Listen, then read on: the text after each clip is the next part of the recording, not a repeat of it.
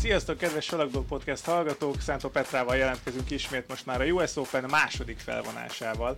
Szia Petra! Szia Bálint, Isten éltessen sokáig! Köszönöm szépen!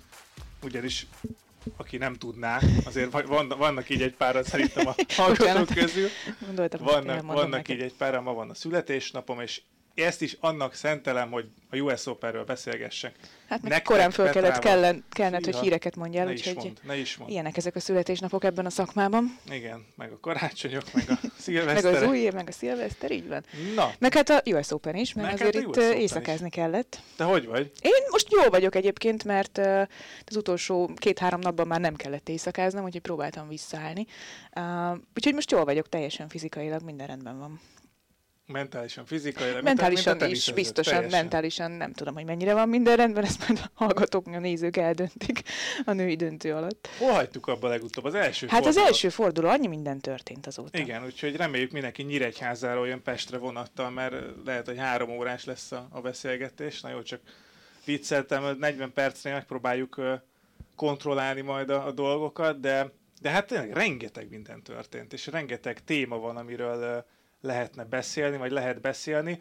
Úgyhogy nagyjából a mai adás arról fog szólni, hogy amikor most felvesszük a podcastet, akkor péntek van, ami azt jelenti, hogy kialakult a női döntő párosítása, illetve megvan a férfi elődöntők menetrendje, párosítása, és visszatekintünk egy picit, hogy mi történt az előző adás óta, és megpróbálunk egy picit előre tekinteni, hogy mi lesz majd még itt a végjátékban. Uh-huh.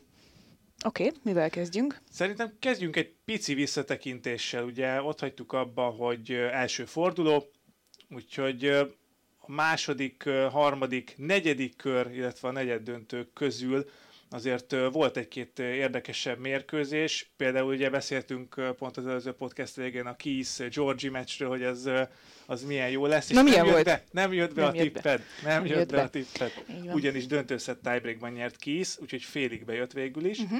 De hát az valami brutális meccs volt, tehát a közvetítésben is mondtam, hogy, hogy ez tényleg olyan meccs, hogy azt hiszem, hogy nem tudom, négy egyre vezetett Keys az első szedben, és, és mondtam, hogy simán lehet, hogy ez most 6 1 behúzza, de senki nem menjen el sehova, mert simán lehet, hogy Georgi húzza be a 6 1 a másodikat, tehát a két óriási ütőerejű játékosról beszélünk, ugye. De végül Kisz azt megmentette azt a meccset a döntőszetbe 5-3-ról jött vissza a döntőszet tiebreakra mentve.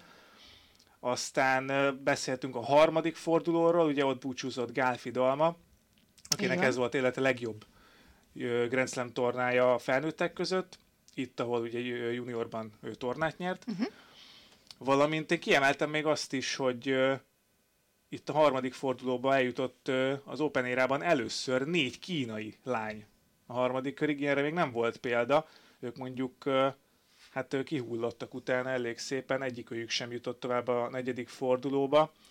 Cheng Yuan, illetve Chang és Wang voltak azok, akik ezt a bravúrt végrehajtották és hát ott volt a harmadik körben Serena Williams is, valamint Ája Tomjanovics is, akik uh, szerintem az idei női torna eddigi legjobb mérkőzését játszották. A női tornának gondolsz? Igen, Igen ez, ez teljesen így van. Egyébként ezt, ezt mindenképpen ki akartam emelni. Elég sokat gondolkoztam azon, hogy melyik mérkőzéseket emeljem majd ki a, a hét legjobb meccsei közül, és ez nyilván egy Grand Slam torna közepén vége felé elég nehéz, mert, mert rengeteg nagyon jó meccset láttunk, és lehet, hogy meg fogunk majd egyezni a végén, hogy melyik volt a leges-leges legjobb, de ha a női tornára nézek, akkor, akkor egyértelműen óriási élmény volt Serena Williams és Aya Tomjanovics mérkőzés, és mind a két oldalról, és volt egy kis szerencsém, és ezt talán érdemes elmesélni, mert, mert hogy ez így működik nálunk, hogy hogy elméletek Marian volt beosztva arra a meccsre, Tényleg? ugye ez éjjel volt, és Marian előző nap így rám írt, hogy nem, hogy fölhívott, nem is tudom, hogy figyelj, én már közvetítettem egy Szeréna utolsó meccset a második fordulóban, az első fordulóban, a második fordulóban a Gábor közvetítette, most szerintem úgy lenne fair, hogyha te neked is jutna egy ilyen búcsú meccs, mert hogy mindenkinek van valamiféle plusz gondolata jó, Serena Williamsről, uh, mindenki maga módján már elbúcsúztatta, mert nem tudta, hogy az lesz az utolsó mérkőzés, és szerintem úgy lenne kerek, hogyha, hogyha nekem is jutna egy ilyen, ilyen meccs, és én is el tudnám mondani mondjuk a saját, saját gondolataimat erről a pályafutásról, mert nyilván hárman háromféleképpen látjuk, vagy százmillió, százmillió féleképpen mondjuk látjuk. az nagy lett volna elmegy a döntőig, ezt én csináltam volna, akkor ilyen. ilyen. Addigra nem lett volna sok új gondolatot szerintem már. mindent elmondtunk volna uh, Szerénára. Úgyhogy ez egy nagyon-nagyon-nagyon aranyos, uh, jó fejhúzás volt Mariantól, és, és, és biztatott rá, hogy, hogy vállaljam el, még akkor is, hogyha mondta, hogy nem, nem az éjszakát akarja megúszni, hanem azért akarja lepasszolni a meccset, hogy ő aludhasson, vagy ilyesmi, hanem úgy gondolta, hogy ez szép, így. Ez és ez tök szép dolog, és meg is köszöntem neki, meg itt is megköszönöm neki ezt a lehetőséget, mert aztán kiderült, hogy ez, hát ez életem egyik legnagyobb ilyen közvetítés élménye Azt akartam volt. is kérdezni, hogy milyen volt Hú, Szeréna Ezért ezt fel, fel Frankon, uh, Frankon izgultam a meccs közben, ami azért ritka.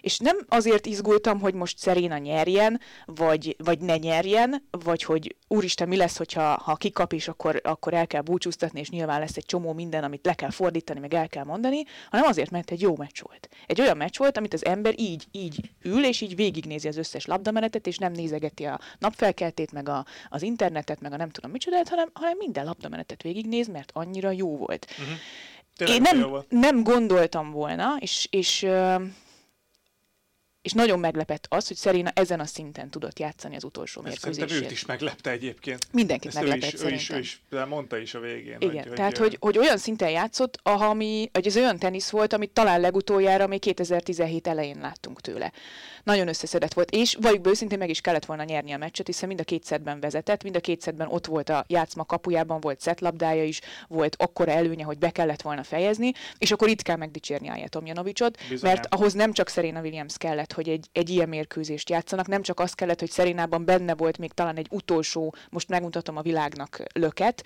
és tényleg az adrenalin vitte előre, mert, mert fizikailag olyan szintű labdameneteket nyert meg, amiket öt évvel ezelőtt, még mielőtt édesanyja lett volna, tudott megnyerni lábbal, kézzel, fejben, Igen, tüdővel, ettől mindennel. Ettől féltettük, és, és semmit nem láttál rajta. Oké, okay, elfáradt a döntőjátszmára, de bárki elfáradt volna a döntőjátszmára egy olyan intenzitású meccsen, mint, mint ami ez volt az első két játszma. És itt kell megdicsérni Tomjanovicsot, mert egy ilyen mérkőzéshez két játékos kell, és nem csak az, hogy, hogy a, a, a stadion felrobbant minden egyes szerén a labdamenetnél, sőt, Tomjanovics kettős hibáinál is, valljuk be őszintén, ami ugye nem igazán fair, de talán ebben a helyzetben még azt mondom, hogy érthető volt, de Tomjanovics, ahogy kezelte ezt a helyzetet, ahogy tudott teniszezni, ahogy ki tudta zárni a külvilágot, és egy ilyen buborékban tudott végig játszani. Döbbenetes volt. Döbbenetesen jó meccs volt. Tehát, hogy, hogy nagyon magas színvonalú meccs volt mind a, mind a két oldalról, és amennyire lenyűgözött az, hogy Szerina ezt hogyan viselte fizikailag, hogyan harcolt még az utolsó pillanatban is, hogy akik talán nem látták a döntőjátszmát, és csak azt látták, hogy,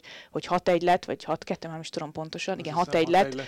Hogy, de az milyen 6-1 lett? Tehát ott volt egy negyed órás, negyed órás utolsó játék, ahol, ahol hat meccslabdát hárított Serena Williams, úgy, mintha az élete múlott volna.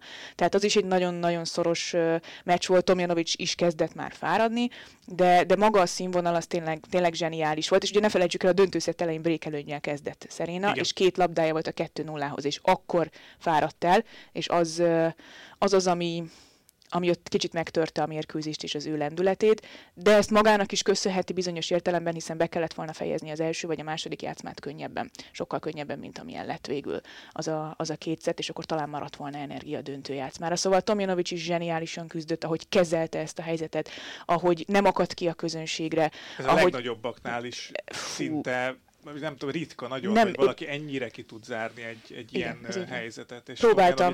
eddig nem nem úgy beszéltünk, mm-hmm. mint aki, aki mondjuk mentálisan a, a top 5 legjobb játékos között lenne, de ezzel óriásit nőtt szerintem mindenki szemébe, és, és maga, maga Tomjanovics is beszélt erről, hogy, hogy nagyon, nagyon nehéz volt, de, de nagyon büszke arra, hogy, hogy ezt sikerült megoldani. Így van. Így, így van.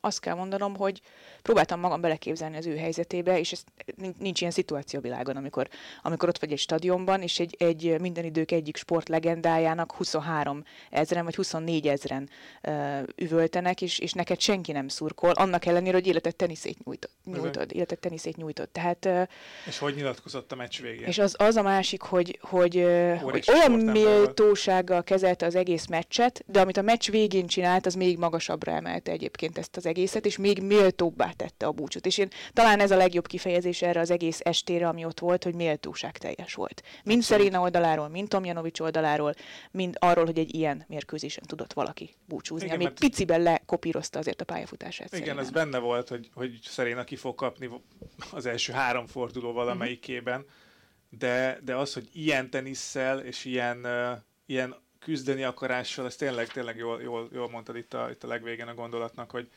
hogy, hogy egy picit összefoglalta az ő, az ő pályafutását. És egyébként Tomjanovics következő meccséről, ha még beszélünk, mert ott is voltak ilyenek Samsonova ellen, ott is volt az első játszmában, ott 5-4-nél volt egy 20 perces gém.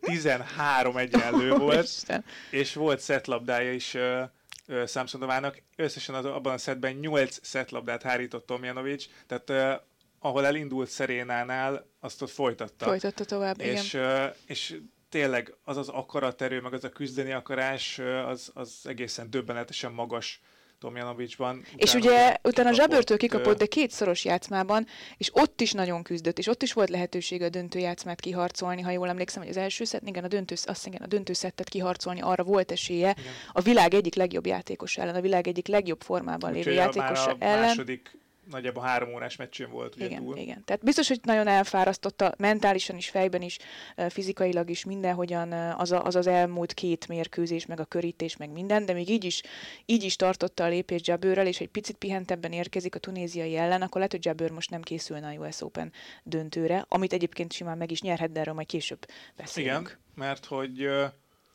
volt még, még olyan amiről... női meccs? Hát nekem, egy, nekem egy a Collins pici... Corné nagyon tetszett, amúgy ezt akartam még az, elmondani. Azt, azt, azt is fölírtam, még menjünk egy picit Kosztjuk és Azarenka uh-huh. balhéjára uh-huh. egy mhm. picit, uh-huh. mert hogy az nem volt valami szép, nyilván ez egy nagyon nehéz téma, ugye Kosztjuk ukrán, Azarenka pedig fehér orosz, és, és nem fogtak kezet a meccs végén, Kosztjuk látványosan csak az ütőjét nyújtotta Azarenka felé, és az ütővel pacsisztak úgymond, Azarenka erről szerintem nagyon normálisan, értelmesen nyilatkozva azt mondta egyébként, hogy ő felajánlotta a segítséget azoknak, akiknek szüksége van rá Ukrajnában, vagy, vagy a környéken élőknek, adakozik, próbál segíteni, a játékosokat is megkereste, akik érintettek a, a háború miatt, az ukrán játékosok, játékosokat.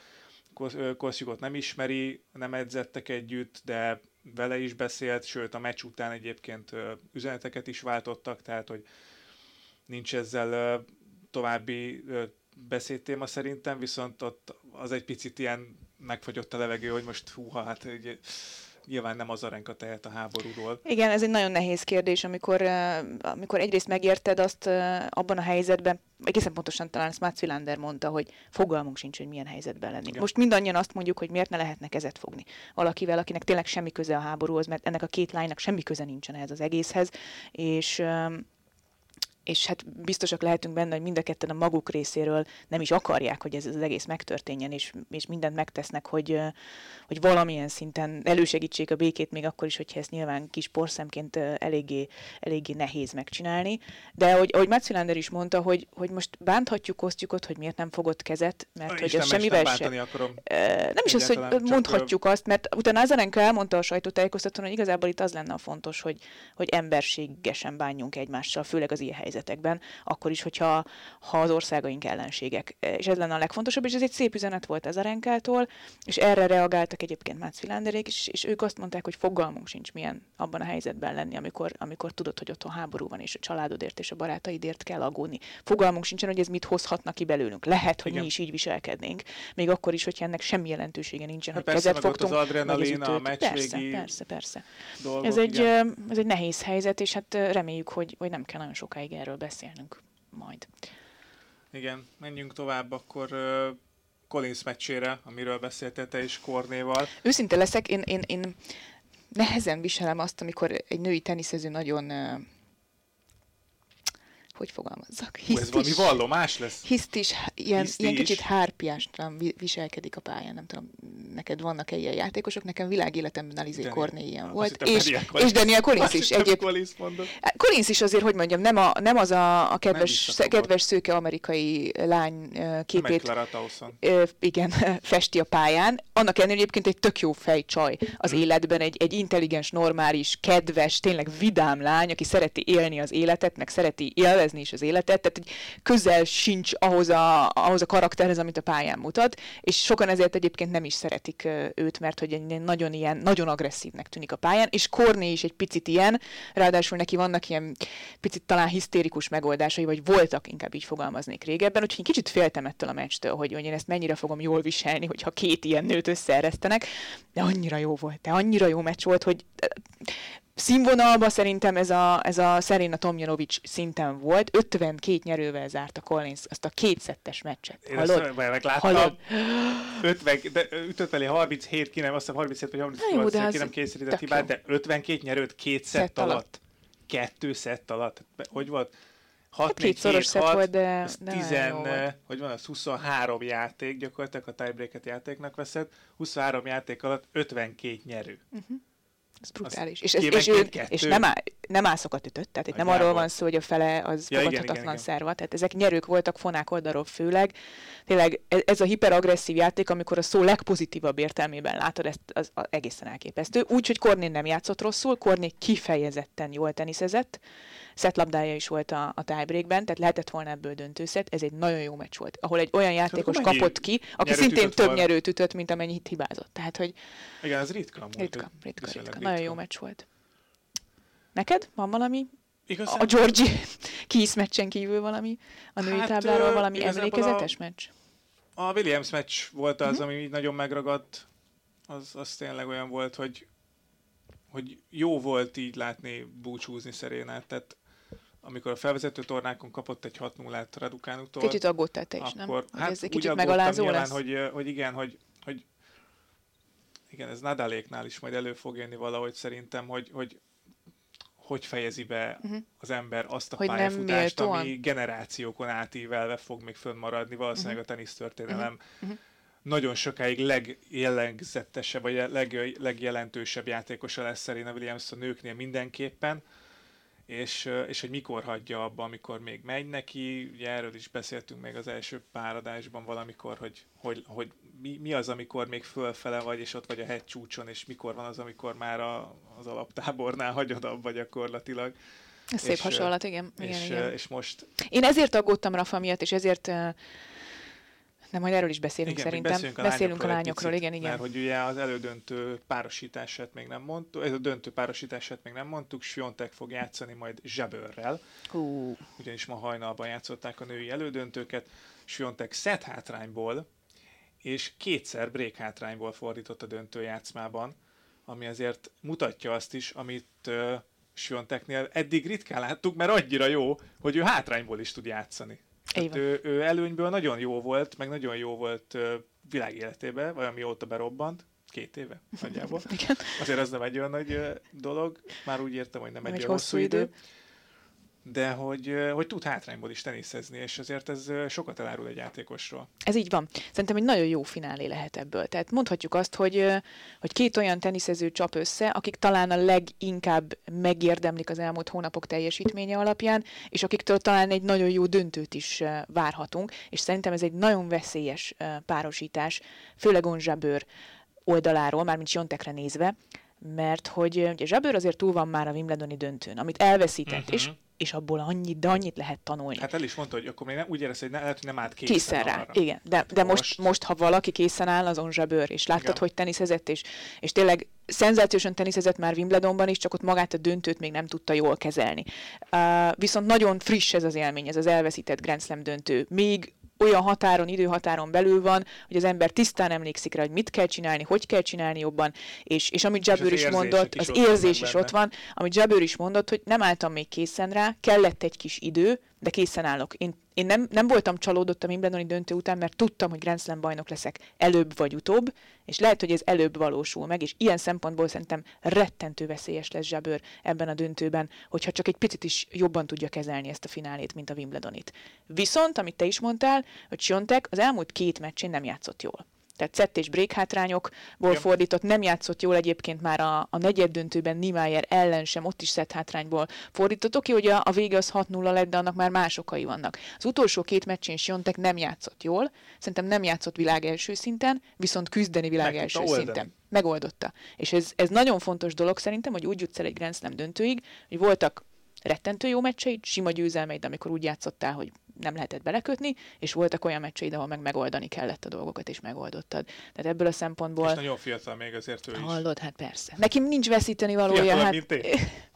Na jó, erről ne beszélgessünk most, hogy ki mennyi idős, de igen, nem az, hogy fiatalabb, mint te, hát konkrétan jóval fiatalabb, jóval mint te. Tehát te már igen, majdnem igen. gimnazista voltál, amikor, nem, az nem voltál, de majdnem elbalagtál általános iskolából, amikor ő megszületett. Tehát igen, uh, igen ez egy nagyon nagyon-nagyon veszélyes dolog szintén, mert Csonteknek már van két Grand Slam döntője, igazából nincsen feltétlenül rászorulva erre a harmadikra, sőt, ő úgy is állt neki ennek a US Opennek, hogy hát én ezekkel a labdákkal itt örülök, hogyha egy-két meccset tudok nyerni, most itt van egy döntőben, ő is játszhat úgy, hogy nincs veszíteni valom, igazából Zsabőrnek kell most már megnyerni egy döntőt. Tehát én ebből gondolom azt, hogy ez egy, ez egy nagyon-nagyon izgalmas döntő lehet, én bízom benne is, hogy jó döntő lesz, tehát hogy a, kihozza mind a két lány egymásból a legjobbat, és akkor meg viszont egy brutál jó döntőt fogunk És látni. látványos lesz, mert mm. Zsabőrnek olyan játéka van, ami látványos is, tehát a hálóhoz is nagyon előszeretettel jár föl.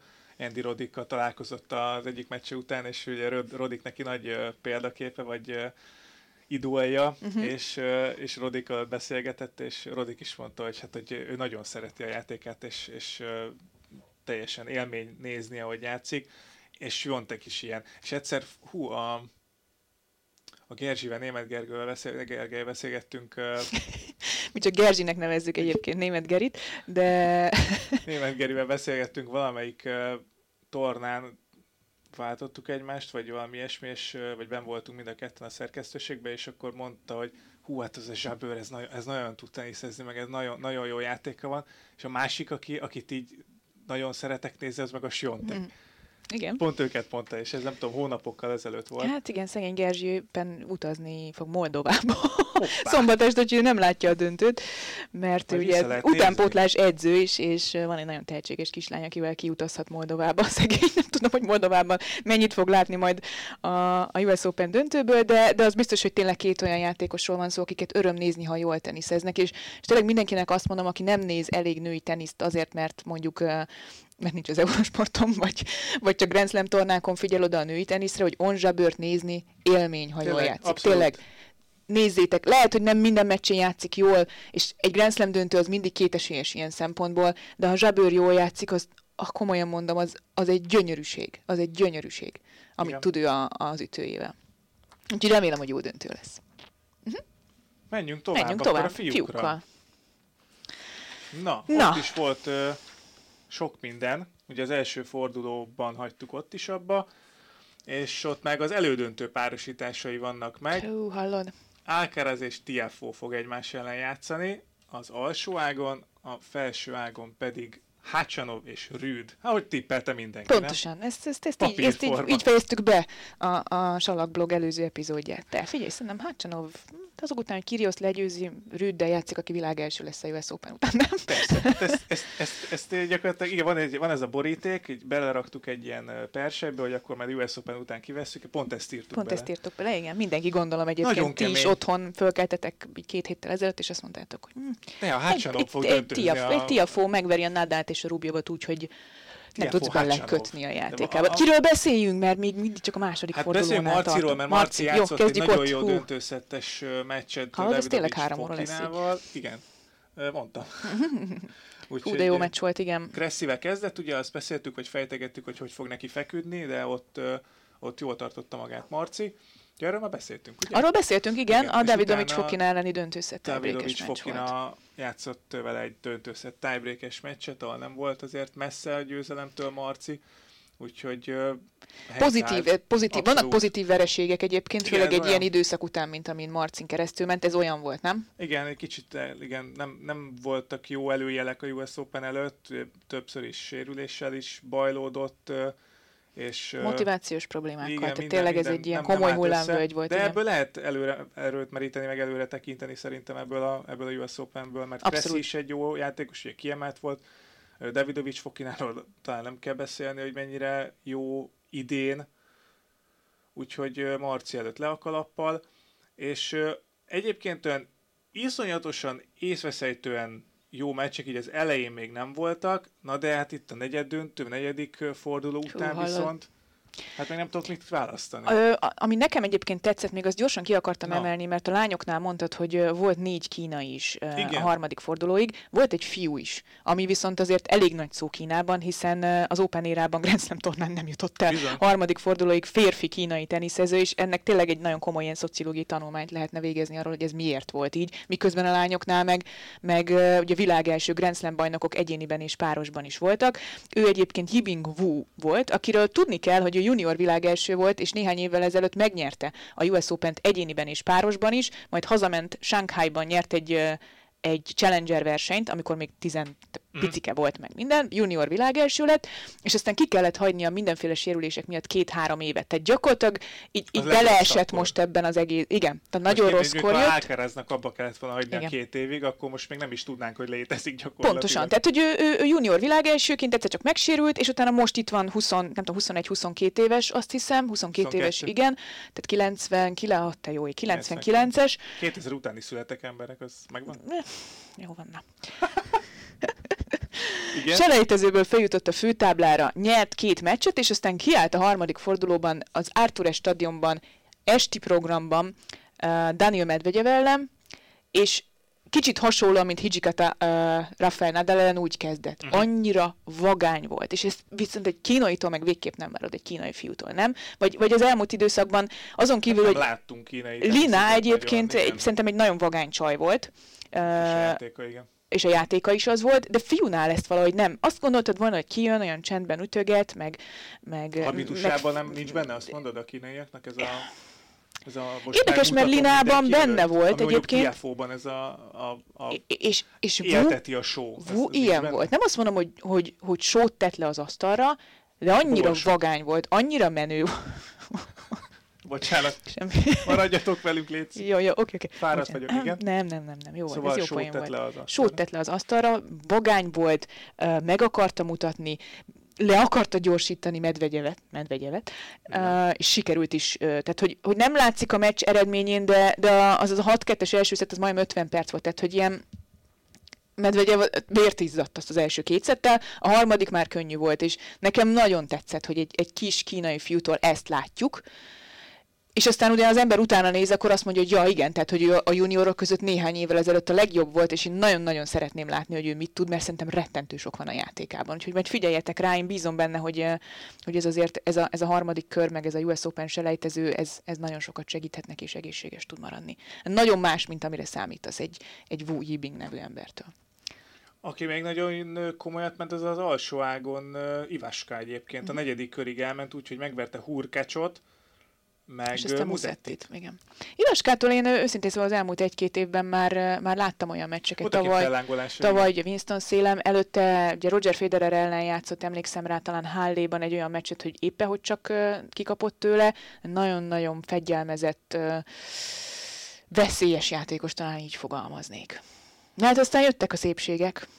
Bizonyám, jöttek a, a negyed döntők illetve hát még a negyedik körben megverte ugye Tiafo Nadált, az hát ott is milyen aranyos volt Tiafo, hogy fogta a pólóját, és így az arcába temette igazából. Tényleg ez, ez, ez tényleg ezt elképzelni se tudjuk, hogy milyen lehet Rafael Nadált megverni.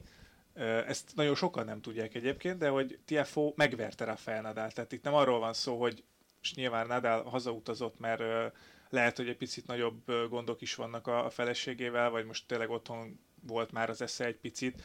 Ez nem kifogás, nyilván ez is ott volt Nadal fejében, de nem emiatt verte meg Tiafo Rafael Nadalt, hanem, ez, ez, hanem annyira jól játszott. Ez egy győzelem volt. Igen. Ez egy kiérdemelt győzelem volt, és, és azért megverni Rafael Nadalt úgyhogy már szeptember, kb. szeptember volt, nem? Akkor már szeptember Igen. volt. Szeptemberben veri meg bárki is először Grand Slam tornán, az meg aztán még inkább szerintem felértékeli ezt a győzelmet. Úgyhogy nyilván Nadal nem volt, uh, szerintem fizikailag nem volt uh, felkészült már erre a mérkőzésre, ami teljesen érthető Wimbledon után, és ahogy te is mondtad, szerintem fejben félig otthon volt már amivel semmi gond nincsen. Abszolút ő még így is szerintem fél lábban meg nem, tud nyerni meccseket, abszolút nem. De Tiafo, amit játszott, az, az nagyon nagy volt azért. Tehát én értem, hogy ö, megnyersz egy szettet, és szettelőnybe kerülsz Nadal ellen, de amikor Nadal kiegyenlít, akkor azért a kérdőjelek ott vannak a fejedben, és nem volt semmi. hogy, hogy kijössz, mert nyersz egy szettet. Most, és aztán vége. És aztán oké, okay, hogyan tovább? És most volt tovább, uh-huh, és ez, ez, ez, ez Tiafónál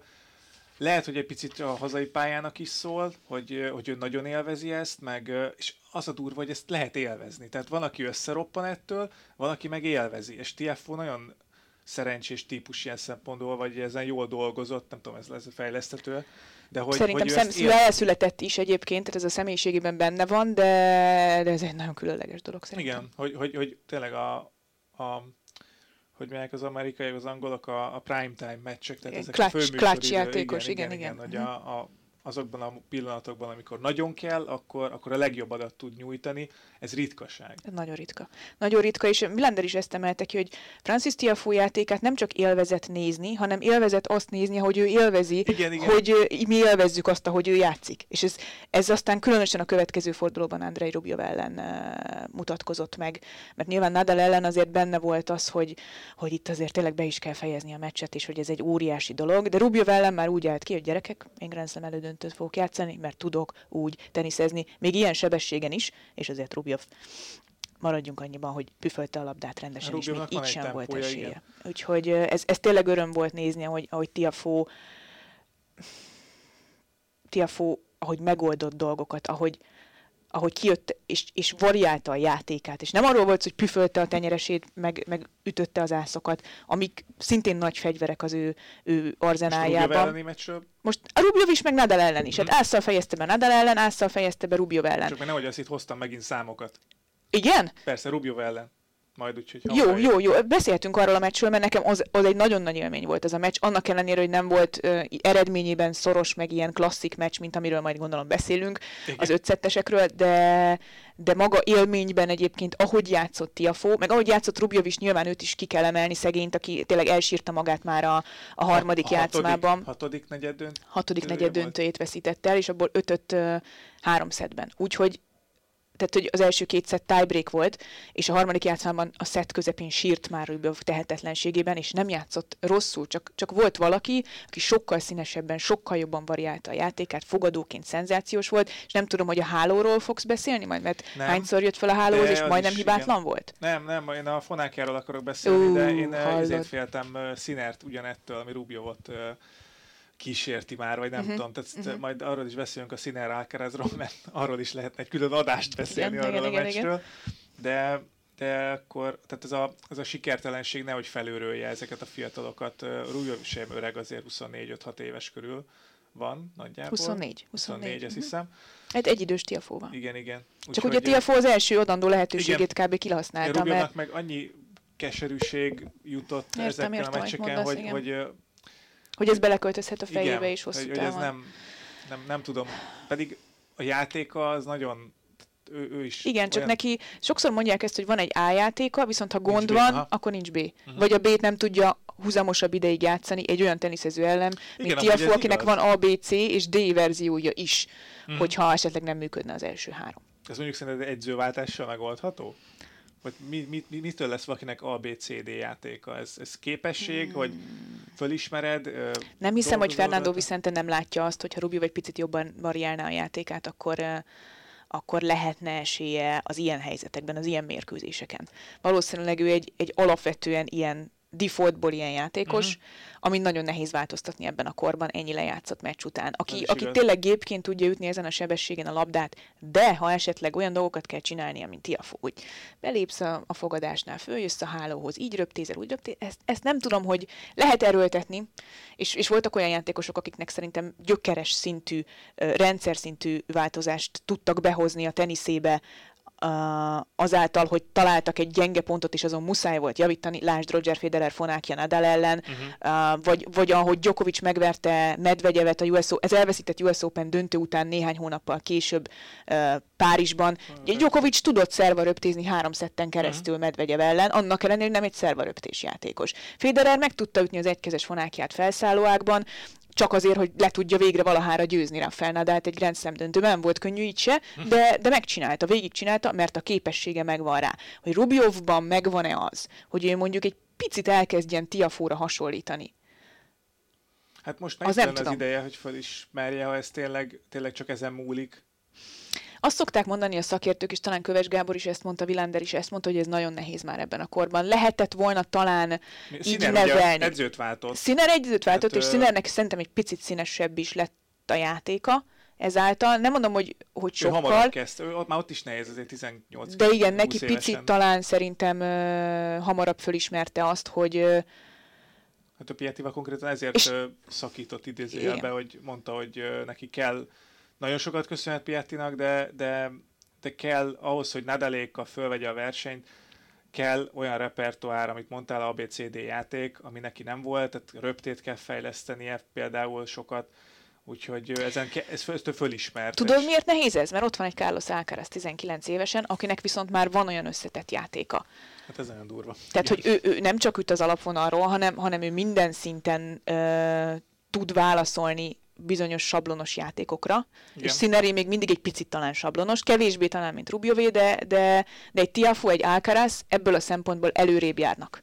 És nem véletlen az, hogy az ilyen kiélezett meccseken, amikor nem Gyokovicsal, nem Medvegyevvel, nem Nadállal kellett játszani a negyed döntőben, hanem egy velük egy körülbelül egy szinten lévő játékossal, akkor ezek a különbségek szerintem kijönnek, hogy ki az, aki jobban tud teniszezni összességében, uh-huh. még akkor is, hogyha Sziner és Rubjok szintje is. Igen, változatosabban ezt akarnám mondani, mert, jobb, jobb mert ne, és ezt nem megbántva Janik Szinert, mert, mert mind, nekik is, meg Rubovnak is, neki is annyira szurkolok, hogy egyszer legyen egy ilyen, egy ilyen győzelem, és színen nagyon közel volt hozzá, nagyon-nagyon közel volt hozzá. Is. De az biztos, hogy nekik ez, ez egy Ugye? picikét elgondolkodtató US Open lehet, meccslabdája is volt színenek elgondolkoztató lehet, hogy, hogy nekik már most nem feltétlenül Nadal meg Djokovic után kell menniük, hanem, hanem az Alcaraz szintű összetett játékosok szemben is fel kell venni a versenyt, mielőtt nagyon meglépnének ők. Ugye ezt ne felejtsük, hogy színe megverte az elmúlt időszakban Alcaraz kétszer is. Így van. Úgyhogy e- ilyen szempontból azért nincs olyan nagy mm. bajban sem Sziner, sem is sem, mert volt. Rubio se most a lett IFO, csak nem, két nem, nem. nagyon szoros, hát úgy, úgy szoros, hogy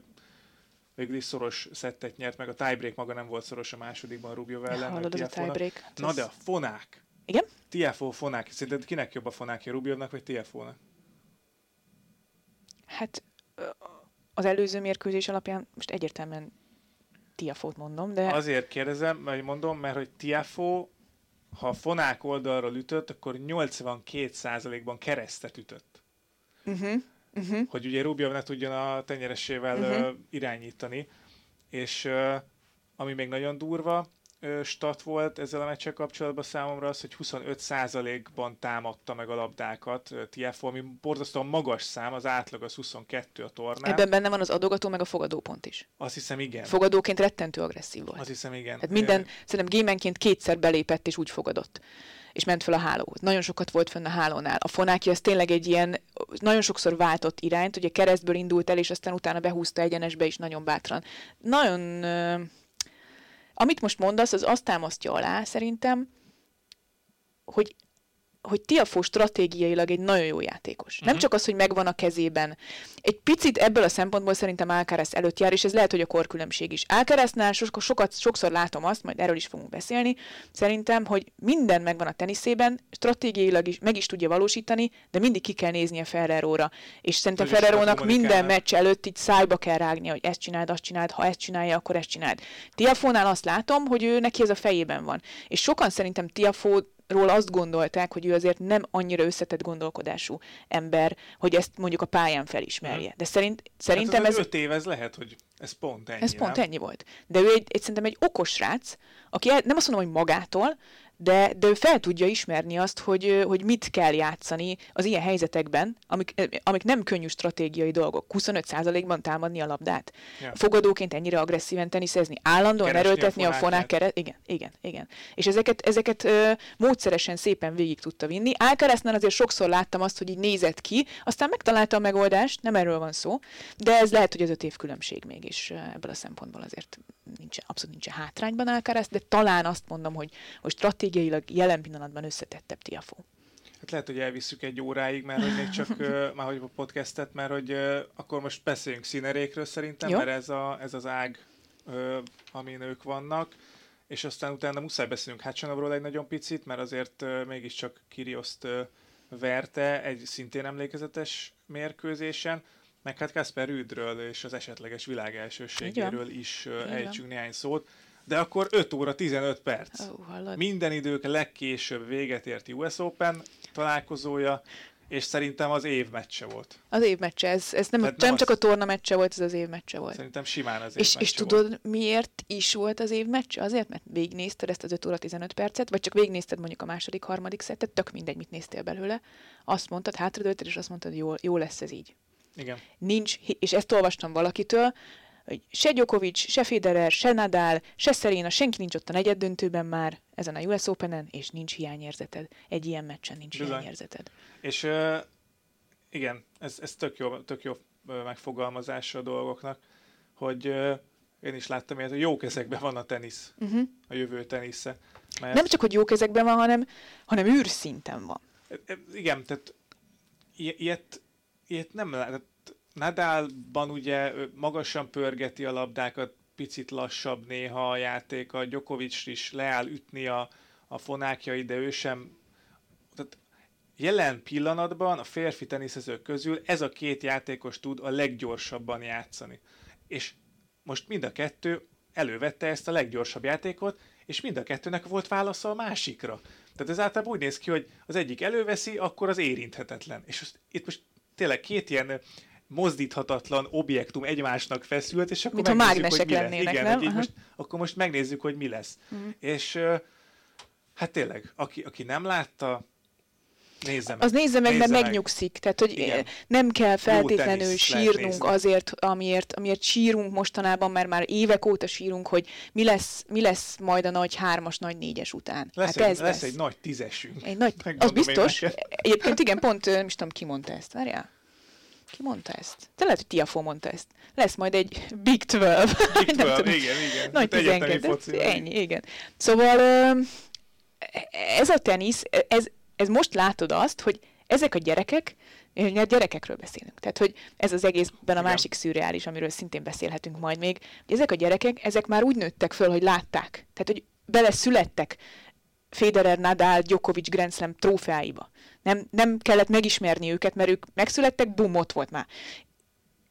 Egész egyszerűen ahogy Djokovic szokta mondani, hogy őt, ő belőle a, a, a szörnyet, az Federer és Nadal hozta ki, mert muszáj volt eljutni arra a szintre.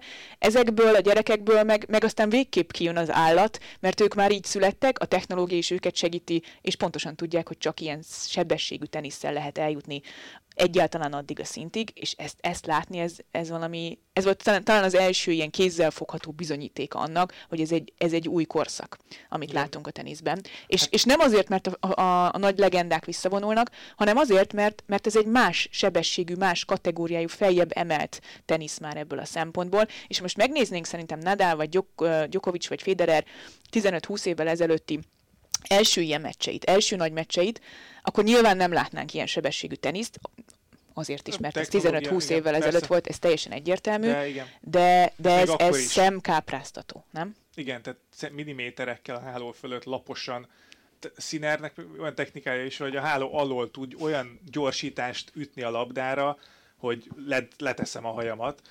Alcaraz szintén, és volt itt minden, láb közötti, hát mögötti, jó, hogy nem fejen állva ütötték a labdát, csodálatos volt, tényleg. És tudod, mi volt benne volt. még csodálatos, amit nekem egyébként pont a Gerzsi mondott, német Geri közvetített. Mikor ért véget a meccs? Magyar idő szerint 9 után, Azt nem? nem tudom, mert hogy... Hát 9 után. Hogy hajnal 3 lesz 10 perc múlva, azt ah, mondta. Igen. Tehát az 2.50 plusz 6, 8.50-kor. 8.50-kor, tehát majdnem 9 óra volt, és ő közvetítette a meccset, és fölhívott a dugóban hazafelé, mert vezetett haza, és fölhívott, engem azt mondta, hogy muszáj fölhívni, és muszáj elmesélnem De ez, igen, ezt az ez, egészet, ez, mert így föl volt pörögve. Igen, tehát, ez, hogy így... Nálunk ez mindig így van, vagy igen. nálam is így van, én is ilyen vagyok, hogy kijövök egy jó meccsről, akkor vagy, vagy az van kétféle verzió, vagy az, hogy jó, többet nem akkor, most fél óráig nem akarok beszélni mm-hmm. senkihez, vagy az, hogy most ezt, ezt most el kell mondanom valakinek, a világnak, igen. mert úristen. Mm-hmm. Ez, ez ilyen egyébként, tehát egy jó meccstől adrenalin kap a kommentátor is, függetlenül a teljesítményétől. 5 óra 15 Pontosan, és, és éjjel közvetítette, és a, és a Gerzsi, tényleg 20 percen keresztül beszéltünk telefonon, amíg ő a dugóban araszolt hazafelé, és így mondta, hogy ez neki így élete top élménye volt. És mondta, hogy gondolkozom még, hogy, hogy mi volt közvetítési élményem, és azért ő is közvetít most már szerintem másfél évtizede uh, teniszt, és látott hát már egymást, meg atlétikát, tehát hogy ott volt a világcsúcsán Berlinben, és azt mondta, hogy neki ez így, így olyan élmény, olyan adrenalin sok volt, és hogy teniszben azt mondta, hogy volt egy Kyrgios meccs még Ausztráliában, gondolom az hasonló ilyen sebességű volt, de hogy ez, és azt mondta, hogy az volt benne a legdurvább, hogy nem volt olyan pillanata a mérkőzésnek, amikor meg tudtad volna mondani azt, hogy, hogy ki lesz a meccs, de még az sem, hogy ki lesz a szett. Igen. Nem volt sima. Egyszerűen nem volt sima pillanat, és ez nagyon ritka. Mert van ilyen, hogy jó, egy jó meccs, de mondjuk 5-3-nál azt, 5-3-nál azt mondod, hogy tuti ezért lesz a szett. Azt mondta, hogy itt nem volt olyan pillanat. Mert hogy mindig, amit te is mondtál, mindig tudott válaszolni a másik. Igen, és, és az utolsó pillanatig ez volt. előbb-utóbb, mert ezek a játékosok tényleg már, már junior koruk óta ugye folyamatosan együtt játszanak, a Next Gen VB-ken edze, edzőtek egymáson, és most már nagy tornákon is találkoznak, és ilyen teniszre képesek, és, és tudni fogják, hogy oké, okay, de ezt én már egyszer megoldottam. Tehát ez nagyon fontos egy teniszezőnél, hogy, hogy legyen mihez nyúlni egy adott esetben egy-egy szituációban, amiről Alcarazna beszéltünk ugye Nóri esetében, vagy Nórival elszenvedett veressége után, hogy, hogy, hogy legyen mihez nyúlni, hogy de én ezt már egyszer megcsináltam, akkor most is meg tudom csinálni és erről meg mondjuk Zsabőr beszélt, hogyha még a nőkhöz visszaugrunk egy picit, hogy, hogy egy percig nem hitte el, hogy, hogy mindig el, folyamatosan elhitte azt, hogy ő meg tudja ezt csinálni, és meg, megnyerheti a, az elődöntőjét.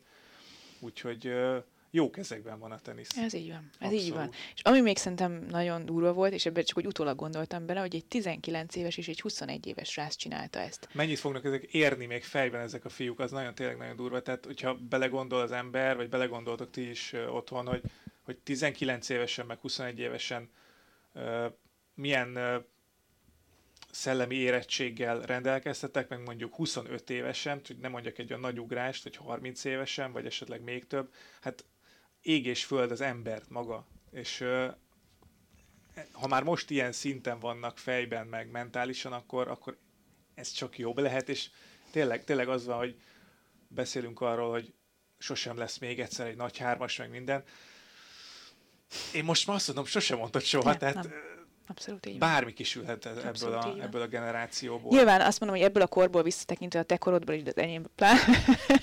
Tényleg az ember azt gondolja a 19 évesről, meg a 21 évesről, hogy gyerek. És ha visszagondolok magamra, én gyerek voltam még akkor. Most ez iszonyat hülye párhuzam, de körülbelül én mi is, vagy mi is akkor kezdtünk el közvetíteni, vagy kommentátorkodni, amikor annyi idősek voltunk, mint ők, és eltelt azért nagyon sok idő, és tehát tényleg gyerek, gyerek vagy. Gyerek vagy, és ez a két gyerek, és most ebbe belegondolok, oké, okay, elmúlt két héttel, vagy három héttel 21 éves színer, de gyakorlatilag azt mondjuk, hogy Amerikában még két kiskorú játszott egymással. 24 ezer ember előtt, úgyhogy az egész világ rájuk figyelt, még azok is, akiknél éjszaka volt egyébként, és mindenki az ő meccsükről beszélt, és ezt két kisgyerek kiállt oda, végigjátszott ezt az 5 óra 15 perces meccset olyan színvonalon, amiben nem tudsz belekötni, és ezt a fajta tét helyzetet, ezt úgy el tudták viselni, ahogy az ő korukban egyébként a legnagyobb kihívás az, hogy most átmegyek az érettségin, vagy nem. Vagy fölvesznek-e egyetemre. Igen, igen, Tehát, igen. hogy ők meg kiálltak közvetetten több millió ember az egész teniszvilág elé, és megmutatták azt, hogy így tudok És játszani. két kisgyerek. És ez Igen. két kisgyerek, és ez, ez nagyon durva a jövőre nézre, hogy te is mondtad. Beszéljünk másik kisgyerekekről.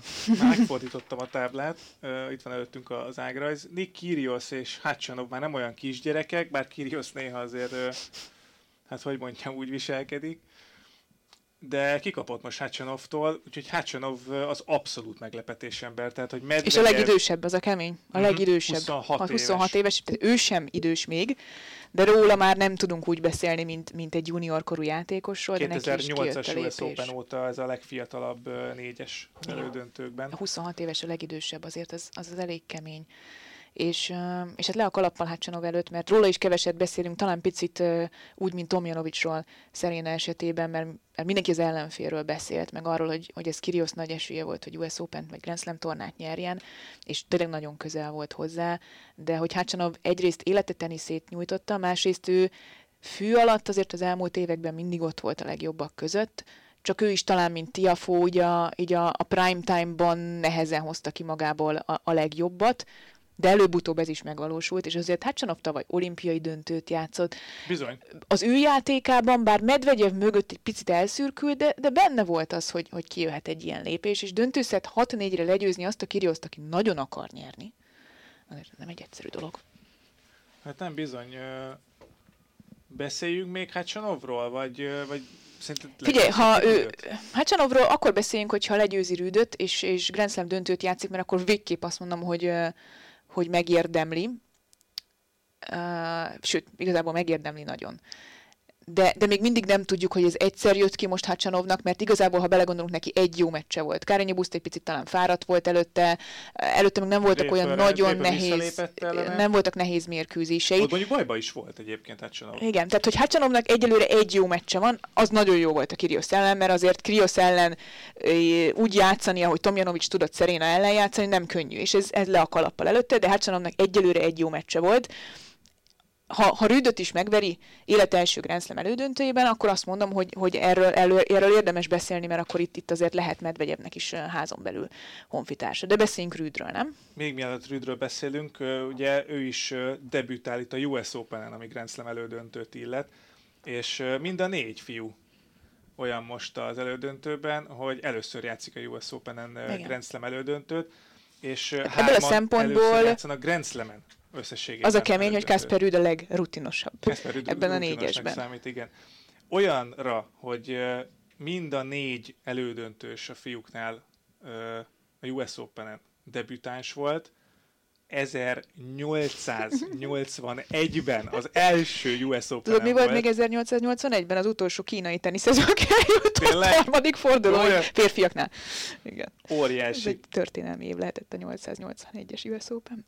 1881-ben indult a US Open, és azóta ez az első, hogy, hogy négy debütáló van az elődöntőben. Azért és ez, egy, és a generációváltásnak egyébként a, a talán legkézzelfoghatóbb hétvégéje lesz ez szerintem egyébként. De mindegy, ez, ez, ez azért ez azért majd még jövő héten egy, egy komolyabb kis elemzést is érdemel. Kasper Rüd ott van egy, az elődöntőben, és, és folyamatosan megcáfol mindenkit, aki, aki egy picit talán lesajnálja őt. Hát... Itt most lehet, hogy ellent kell majd mondanunk a saját főnökünknek. Ajaj. A következő, nem? A, figyelj, hallgatlak. Ugye Gábor írt egy, egy cikket arról, hogy, és az alapgondolat az teljesen helyén való, hogy hogy nehogy már az legyen az világ első, akinek eddig egy Grand Slam döntője van, meg, meg nem nyert... Tornán, uh, hát ebben az évben összességében azért több. Igen, igen. Uh, szóval, hogy nem, nem nyert nagyon magas szinten még egyelőre, bár a, én egy Garosz döntőt azért nem söpörnék félre, de de hogy nehogy már ő legyen a világ első, miközben Rafael Nadal szeptemberben kapott ki először Grand Slam tornán, stb. stb. És ez egy picit fricska is ennek az elmúlt két évnek, ahogy az ATP-nek a befogyasztott pontjai miatt tényleg vannak azért nagyon komoly ilyen irregularitások Szép. Is jól mondtam. Elsőre kijött. Hát, azért nem? belelassítunk, nem? Volt egy-két erbetű, ami elcsúszott, de mindegy. Érted, amit akarok mondani? Abszolút, igen. Tehát, hogy, hogy itt azért vannak csúnya dolgok. Nyilván az sem reális, hogy Djokovic tizen kívül lesz a, hát, a világranglistán. Hát. De az, annak megint más okai vannak. Tehát, hogy, hogy itt azért vannak, vannak fura dolgok, és nyilván Kasper világ elsősége is az lenne semmi, semmi gond nincs azzal, hogy ezt megkérdőjelezzük, hogy jobban megérdemelné Nadal jelen pillanatban a világ elsőséget, azt nem mondom, hogy Alcaraz is, de ha Alcaraz döntőbe jut, esetleg meg is nyeri, akkor nem. Így szerintem az lenne egyébként a fair, hogyha ha Rüd és Alcaraz játszaná a döntőt, aztán lejátszanák egymás között, hogy ki lesz a világelső, ez, ez, és igen, akkor Grand Slam bajnok lenne a világelső, és talán senki nem is köt bele ebbe az egészbe. Így bele lehet kötni, ezt teljesen megértem. Én nekem inkább talán a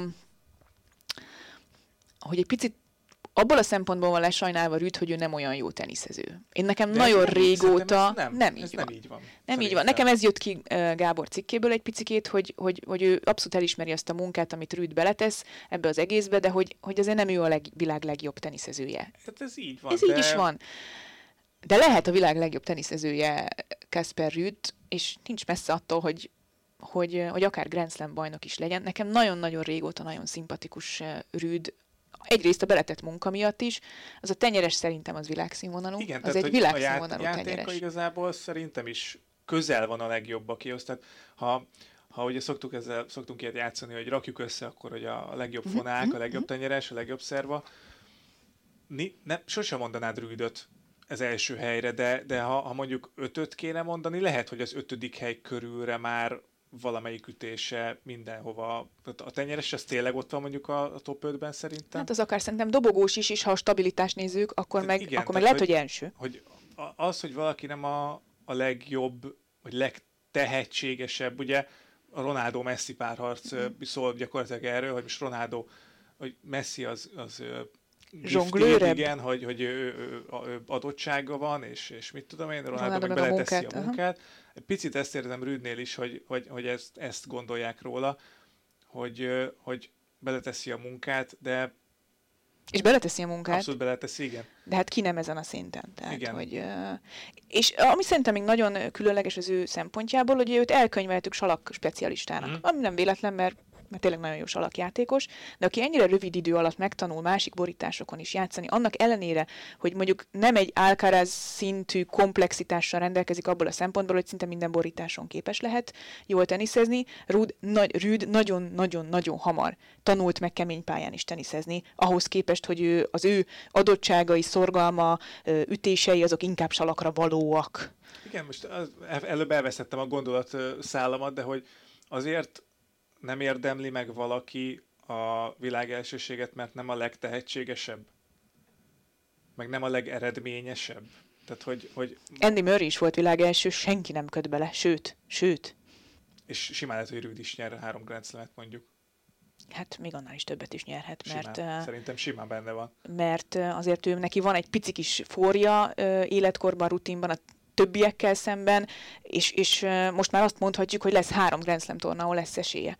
Tehát három különböző borítás a két kemény pályás Most lehet, hogy lesz egy olyan világelsőnk, aki, aki Hát nyilván tehát a rendszer az rossz, tehát ezt, ezt azért kimondhatjuk. Persze. Tehát, a, de ez nem, nem őt tehát Nadalnak kellene lenni a világelsőnek jelen pillanatban, de ha nem, akkor Gyokovicsnak. Igen. Ez kezdtem kérdés. Ez, ez de ha ő sem, akkor Alcaraznak. Okay. Igen, de ez nem Rűd hibája. Nem tehát, hogy hibája. azért Rűdöt lehúzni egy picit, hogy, hogy, hogy nem ő most a legjobb játékos a világon, és, és hogy ne, ne, ne rűd legyen már a világ De mit mondunk akkor, hogyha két nap múlva megnyeri a US Open? Hát igen, az egy jó kérdés.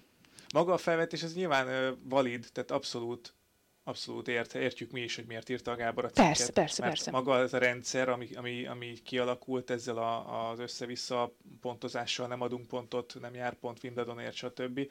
Ez nagyon megkavarja, és erről is írta Gábor egyébként még, amikor kijött ez a döntés, hogy ez azért nagyon torz képet fog adni Abszolút. a világranglistáról, de emiatt de mégsem mondhatjuk azt, kevesebb. hogy igen, hogy végtelenül torz lenne, hogy Kasper Rüd a világ első.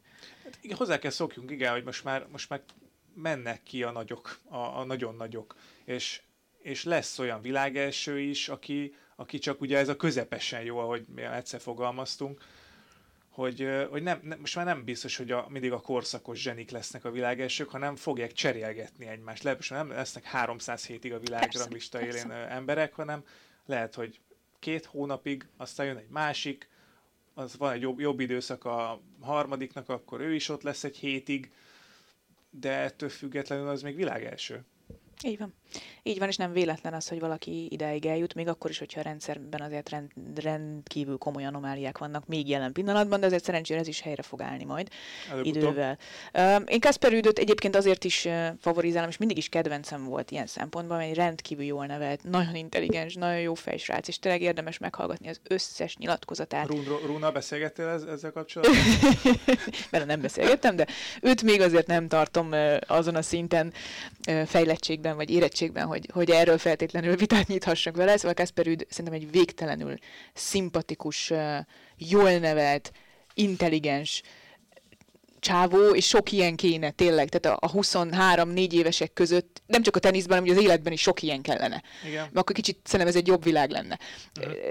És, és Rüd ebből a szempontból szerintem példamutató. Példamutató. Jó szó, nagyon jó szó. Példamutató. Példamutató. És, és semmi gond nincs se Alcarazzal, se Tiafóval, se Hachanovval, senkivel nincsen semmi gond, de Rüd ebből a szempontból példamutató, és szerintem az is egy fontos dolog, hogy a világ élvonalában, az első, második, harmadik helyen ebből a szempontból is példamutató emberek uh, álljanak. Igen, tehát, hogy nem csak, te, nem Kyrgios, csak a tenisz. Kyrgiosnak ugye mindig emlegetjük a zseniét, a, ami a teniszében van, de azért ott a zaklatásos botránya, mm.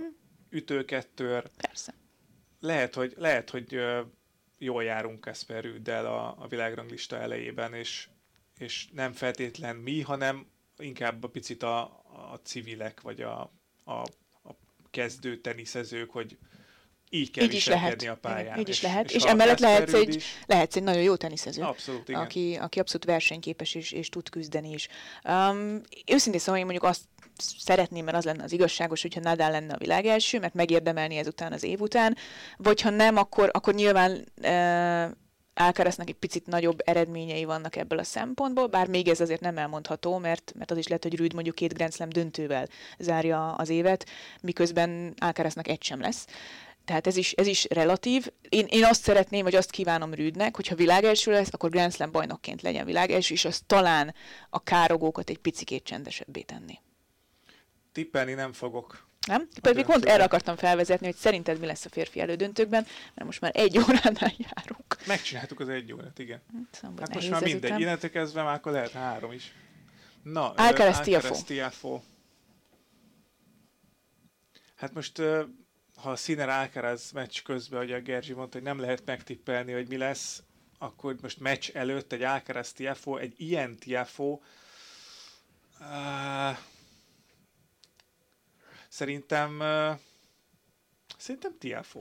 Én is Tiafóra tippelek, azért is, mert Alcaraznak azért volt két hajnali meccse. Igen. És őszintén szóval a Színer elleni mérkőzés utolsó pillanatáig nem látszott rajta, hogy bármiféle probléma lenne, amikor kiment oda középre integetni, akkor láttam rajta azt, hogy figyelj, ez egy 19 éves srác, 8 órája ágyban kéne lennie, az előző este se aludt semmit, ez előbb-utóbb visszaüthet azért.